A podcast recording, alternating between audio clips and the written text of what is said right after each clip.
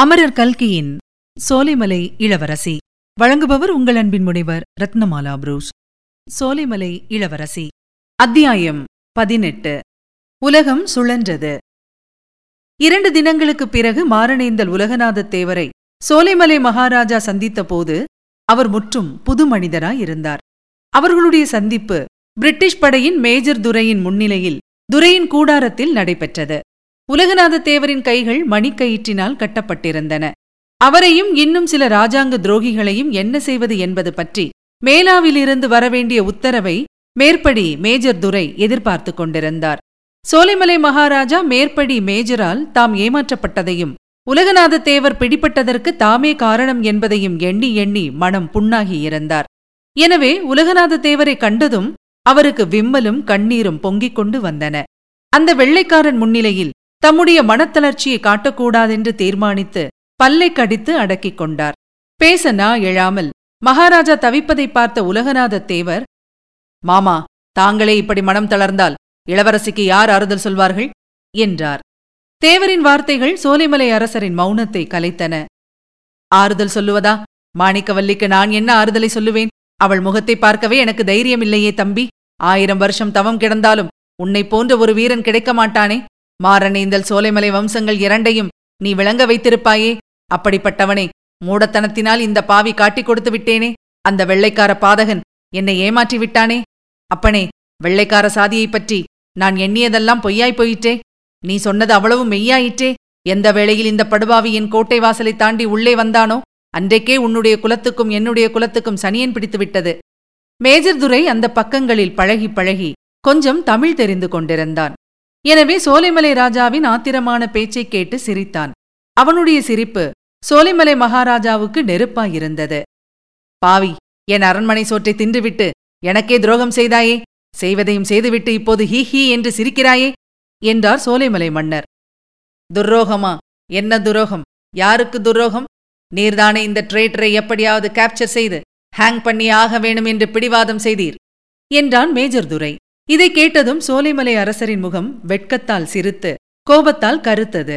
அதை கவனித்த மாரணேந்தல் அரசர் அங்கேயே ஏதாவது விபரீதம் நடந்துவிடாமல் தடுக்க எண்ணி மாமா நடந்தது நடந்துவிட்டது இனிமேல் அதை பற்றி பேசி என்ன பயன்? இந்த வெள்ளைக்காரன் என்னை விடப்போவதில்லை கட்டாயம் தூக்கு போட்டு கொன்று விடுவான். அதை பற்றி எனக்கு கொஞ்சமும் கவலை இல்லை. தங்களுடைய நல்ல அபிப்பிராயத்தை பெற்றேனே. அதுவே எனக்கு போதும். மனதிருப்தியுடன் சாவேன். தங்கள் குமாரியிடம் நான் சொன்னதாக சொல்லுங்கள். விதியை மாற்ற யாராலும் முடியாது.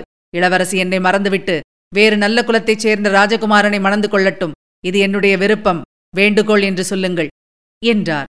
அப்போது சோலைமலை மன்னர் நடுவில் குறுக்கிட்டு தம்பி என்ன வார்த்தை சொல்லுகிறாய்? என் குமாரியை யாரென்று நினைத்தாய்? உன்னை எண்ணிய மனத்தினால் இன்னொருவனை எண்ணுவாளா? ஒரு நாளும் மாட்டாள். இந்த படுபாவி உன்னை விடாமல் போனால் என் மகளும் பிழைத்திருக்க மாட்டாள்.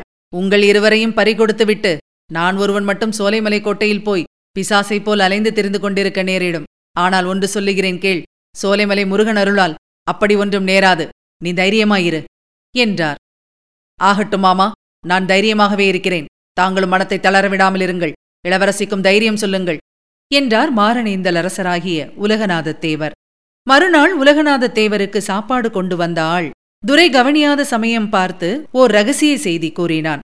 சோலைமலை மகாராஜா மேஜர் துரையிடம் கூடிய வரையில் மன்றாடி பார்க்கப் போவதாகவும் அப்படியும் துரை மனம் மாறாவிட்டால். தூக்கு போடும் சமயத்தில் உலகநாத தேவரை விடுவிக்க வேண்டிய வீரர்களை தயார்படுத்தி வைத்திருப்பதாகவும் அந்த சந்தர்ப்பத்தை பயன்படுத்திக் கொள்ள தேவரும் தயாராக இருக்க வேண்டும் என்றும் தெரிவித்தான். துரையிடம் மன்றாடுவது என்பது மாரணேந்தலுக்கு பிடிக்கவில்லை.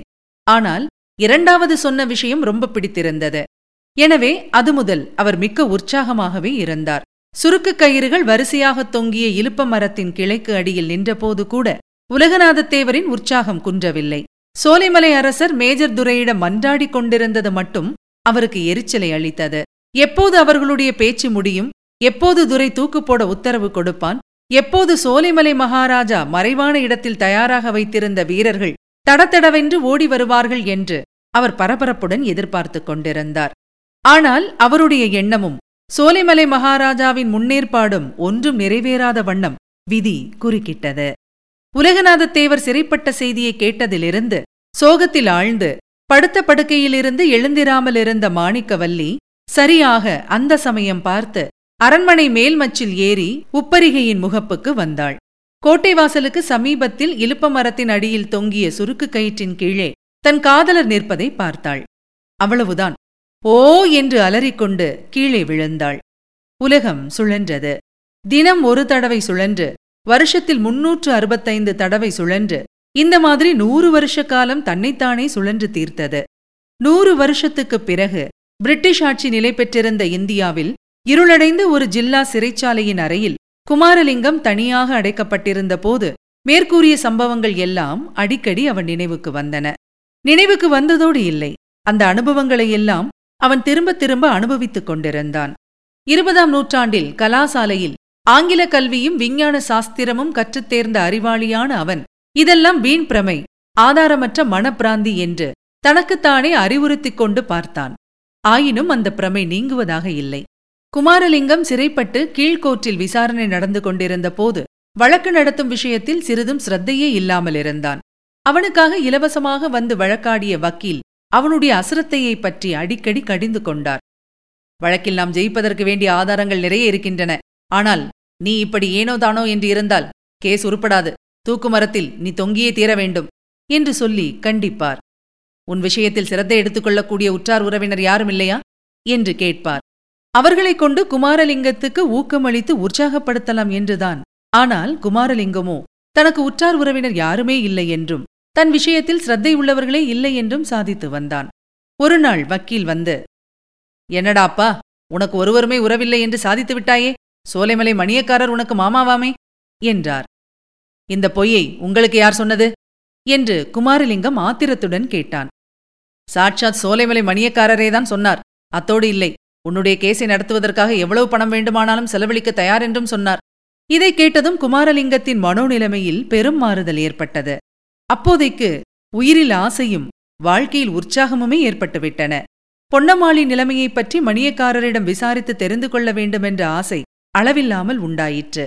எனவே வக்கீலிடம் நான் சொன்னது தவறுதான் ஐயா.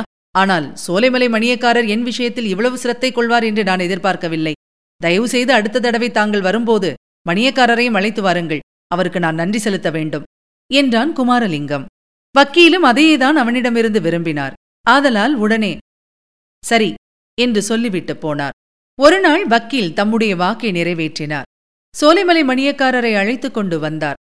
முன்னே பாழடைந்த கோட்டையில் வேட்டை நாய் பின்தொடர சென்ற மணியக்காரருக்கும் இப்போது குமாரலிங்கத்தை பார்க்க வந்தவருக்கும் வேற்றுமை நிரம்ப இருந்தது. கொலை குற்றவாளிகளுக்கென்று ஏற்பட்ட கடுஞ்சிறையின் இரும்பு கம்பிகளுக்குப் பின்னால் குமாரலிங்கத்தை கண்டதும் மணியக்காரரின் கண்களில் கண்ணீர் ததும்பியது. பேச முடியாமல் தொண்டையை அடைத்துக் கொண்டது. அவருடைய நிலையை பார்த்த குமாரலிங்கம் தானே பேச்சைத் தொடங்கினான். ஐயா என்னுடைய வழக்கு விஷயத்தில் தாங்கள் ரொம்பவும் சிரத்தை எடுத்துக் கொண்டிருப்பதாக வக்கீல் சார் சொன்னார். அதற்காக மிக்க வந்தனம். என்றான். ஆமாம் தம்பி என் வீட்டு திண்ணையிலே அல்லவா உன்னை கைது செய்து விட்டார்கள். அதனால் எனக்கு ஏற்பட்ட வருத்தத்தையும் அவமானத்தையும் சொல்லி முடியாது என்றார் மணியக்காரர். அச்சமயம் அங்கே தாங்கள் இருந்தீர்களா? தங்களை நான் பார்க்கவில்லையே என்றான் குமாரலிங்கம். எப்படி பார்த்திருக்க முடியும்? உன்னை நான் தேடிக்கொண்டு அந்த பாழாய்ப்போன கோட்டைக்குப் போனேன்.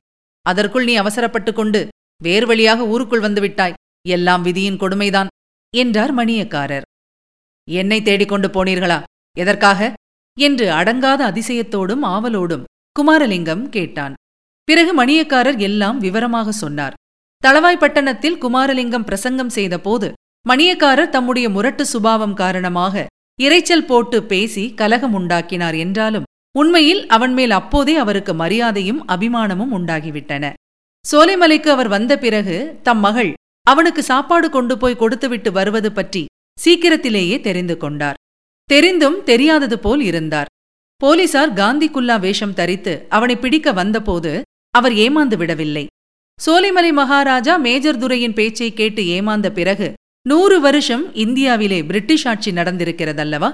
பிரிட்டிஷாரின் தந்திர மந்திரங்களையும் சூழ்ச்சி திறன்களையும் இந்திய மக்கள் எல்லாருமே தெரிந்து கொண்டிருந்தார்கள் அல்லவா அவ்விதமே மணியக்காரரும் தெரிந்து கொண்டிருந்தார்.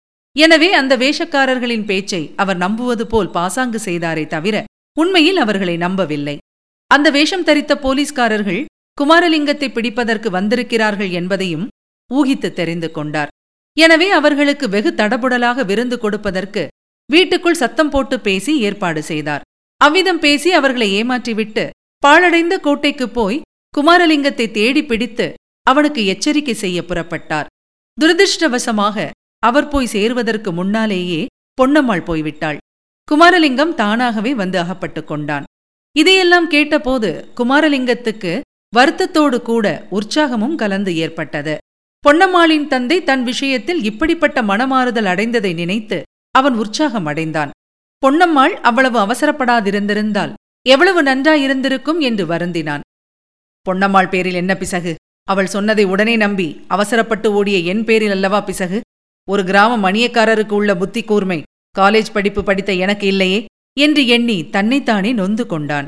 மணியக்காரர் சொன்னதையெல்லாம் மௌனமாய் கேட்டுக்கொண்டிருந்த பிறகு தான் ஆரம்பத்திலிருந்தே கேட்பதற்கு விரும்பி துடிதுடித்துக் கொண்டிருந்த கேள்வியை அவன் கேட்டான். ஐயா பொன்னம்மாள் எப்படி இருக்கிறாள்? சௌக்கியமாயிருக்கிறாளா என்றான். இது என்ன கேள்வி? என்னமாக சௌக்கியமாயிருப்பாள் உன்னை போலீசார் கைது செய்து கொண்டு வந்ததிலிருந்து அவளுக்கு அசௌக்கியந்தான் என்றார் மணியக்காரர். அசௌக்கியம் என்றால் உடம்புக்கு என்ன செய்கிறது? வைத்தியம் ஏதாவது பார்த்தீர்களா? என்று குமாரலிங்கம் கவலையோடு கேட்டான். என்ன வைத்தியம் பார்த்து என்ன பிரயோஜனம்? வைத்தியத்தினாலும் மருந்தினாலும் தீருகிற வியாதி இல்லை. மனக்கவலைக்கு மருந்து ஏது? அவளாலேதான் நீ போலீசாரிடம் அகப்பட்டுக் கொண்டாய் என்ற எண்ணம் பொன்னம்மாள் மனத்தில் ஏற்பட்டு விட்டது. அதனால் அவள் மனத்தில் ஏற்பட்ட கவலை உடம்பையும் படுத்துகிறது. இதை கேட்ட குமாரலிங்கத்தின் நெஞ்சு பிளந்துவிடும் போல் இருந்தது. ஐயா தாங்கள் பொன்னம்மாளுக்கு ஆறுதல் சொல்லக்கூடாதா? என்று குமாரலிங்கம் கூறிய வார்த்தைகளில் அளவு கடந்த துயரம் ததும்பியிருந்தது. நான் என்ன ஆறுதல் சொல்ல முடியும்? சொன்னால்தான் என்ன உபயோகம்? நீ வந்து ஆறுதல் சொன்னால்தான் உண்டு. ஆனால் நீ ரொம்ப அசரத்தையாயிருக்கிறாய் என்று வக்கீலையா சொல்கிறார். அசிரத்தை கூடவே கூடாது. அப்பனே உனக்காக இல்லாவிட்டாலும் பொன்னம்மாளுக்காக சிரத்தை எடுத்து கேஸை நடத்த வேண்டும். வக்கீலையா சொல்கிறபடி செய்து எப்படியாவது விடுதலையடைய வழியை பார்க்க வேண்டும் என்றார் மணியக்காரர். கதைகளிலே சொல்வது போல் அப்போது குமாரலிங்கத்தின் முகத்தில் ஒரு சோகப் புன்னகை தவழ்ந்தது. மனத்திற்குள்ளே அவன் விடுதலை அடைவதா? இந்த உடம்பிலிருந்து உயிர் போகும்போதுதான் எனக்கு விடுதலை. ஆனால் இதை இவர்களிடம் சொல்லி என்ன பயன்? வீணாக வருத்தப்படுவார்கள் என்று எண்ணிக்கொண்டான். ஆகட்டும் ஐயா என்னால் முடிந்தவரையில் சிரத்தை எடுத்துக் கொள்கிறேன் ஆனால் பொன்னம்மாளுக்கு தாங்கள் தைரியம் சொல்லுங்கள். என்னை அடியோடு மறந்துவிட சொல்லுங்கள். நல்ல அந்தஸ்தில் உள்ள வாலிபன் யாருக்காவது அவளை சீக்கிரம் கல்யாணம் செய்து கொடுங்கள். என்று பரிவோடு குமாரலிங்கம் சொன்னான். இப்படி சொல்லி முடித்ததும் மாரணேந்தல் உலகநாதத்தேவர் சோலைமலை அரசருக்கு சொன்ன வார்த்தைகளையே தானும் ஏறக்குறைய இப்போது சொன்னதை எண்ணி திடுக்கிட்டான். அதற்கு மணியக்காரர் கூறிய பதில் மேலும் அவனை திடுக்கிட செய்தது. சோகமும் பரிகாசமும் கலந்த தொனியில் மணியக்காரர் சிரித்துவிட்டு குமாரலிங்கம் பொன்னம்மாளை யார் என்று நினைத்தாய்? உன்னை எண்ணிய மனத்தினால் அவள் இன்னொருவனை எண்ணுவாளா? என்றார். நீங்கள் இதுவரை கேட்டது அமரர் கல்கியின் சோலைமலை இளவரசி. வழங்கியவர் உங்கள் அன்பின் முனைவர் ரத்னமாலா புரூஸ். மீண்டும் அடுத்த அத்தியாயத்தில் சந்திக்கலாம். தொடர்ந்து இணைந்திருங்கள். இது உங்கள் தமிழோசை எஃப்எம் இது எட்டு திக்கும். எதிரொலி கட்டும்.